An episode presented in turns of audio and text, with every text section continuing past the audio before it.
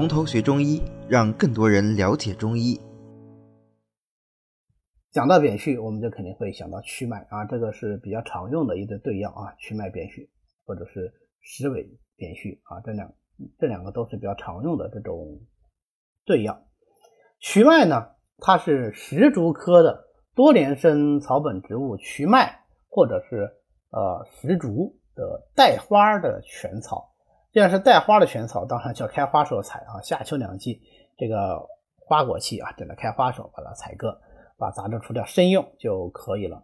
为什么叫曲麦呢？就是曲这个意思啊，这其实就是类似于那个我们过去用的那个兵器戟啊，四根毛啊，四个长毛竖起来就叫做曲。那由这个意思呢，就引引申为四通八达那个感觉啊，就叫做曲啊。我们叫一个九省通衢，当然九省通衢那个衢跟这个衢不是一个字啊，它是同音不同字啊，那意思呢是类似的。那么为什么叫麦呢？麦就是因为它长得像麦子啊，长得像麦子，所以叫它麦啊，这就是曲麦它的这个来源。那曲麦呢，它是性苦寒，归心、小肠、膀胱经。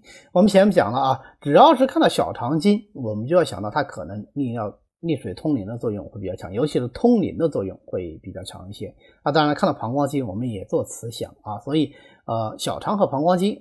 又是苦寒的，那么我们想，哦，它肯定有利水通淋的作用。那心呢？啊，曲脉归心经会有什么作用呢？来，我们来看一下啊。首先，苦寒归小肠、膀胱经，所以利水通淋啊，这个没错吧？小猫已经推测出来了，对吧？啊，所以它能够治疗小便短赤、淋漓涩痛，呃，也是八正散的一个重要组成部分。呃，我今天还在跟这个学生说啊，八正散对我们来说，当然它是治疗。膀胱湿热的镇治之方，还有一个很重要的意义什么？就是常用的利尿通淋药基本上都在里头了啊，能够帮助你去记中药啊。当然，原则上来学八正散说你中药应该是已经记得比较熟了。假设你没有记熟，哎，那它可以帮你啊。这是第一个啊，曲麦利水通淋的作用比较好。那么曲麦的利水通淋啊，除了说它这个性味苦寒，归小肠和膀胱经以外啊，呃，还有个药类法相的解释。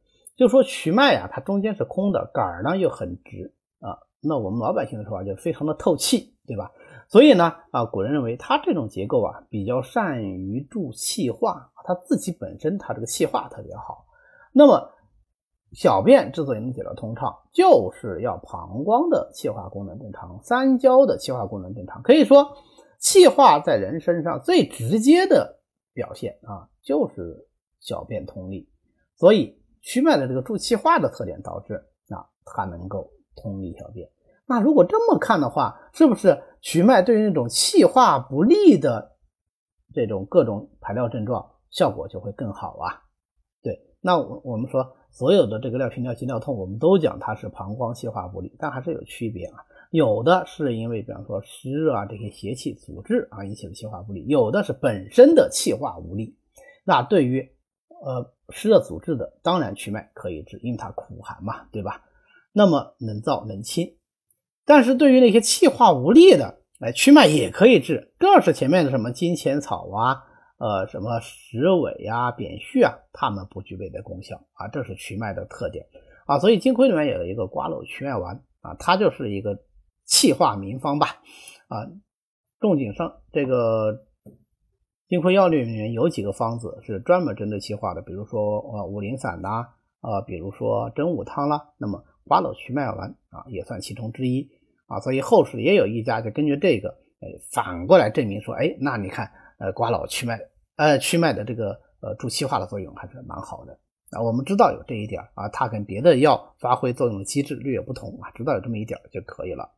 那么它能入心经，心经就是火脏啊。啊，所以它能够入血分，入血分，所以它就能够破血活血。好，前面已经讲了，它中间是空的，又长得很直，对不对？那这样的话，我们感觉它有一个通的作用。那这也是药类法相了啊，所以它能够治疗这个瘀滞金闭，这是好事情，对吧？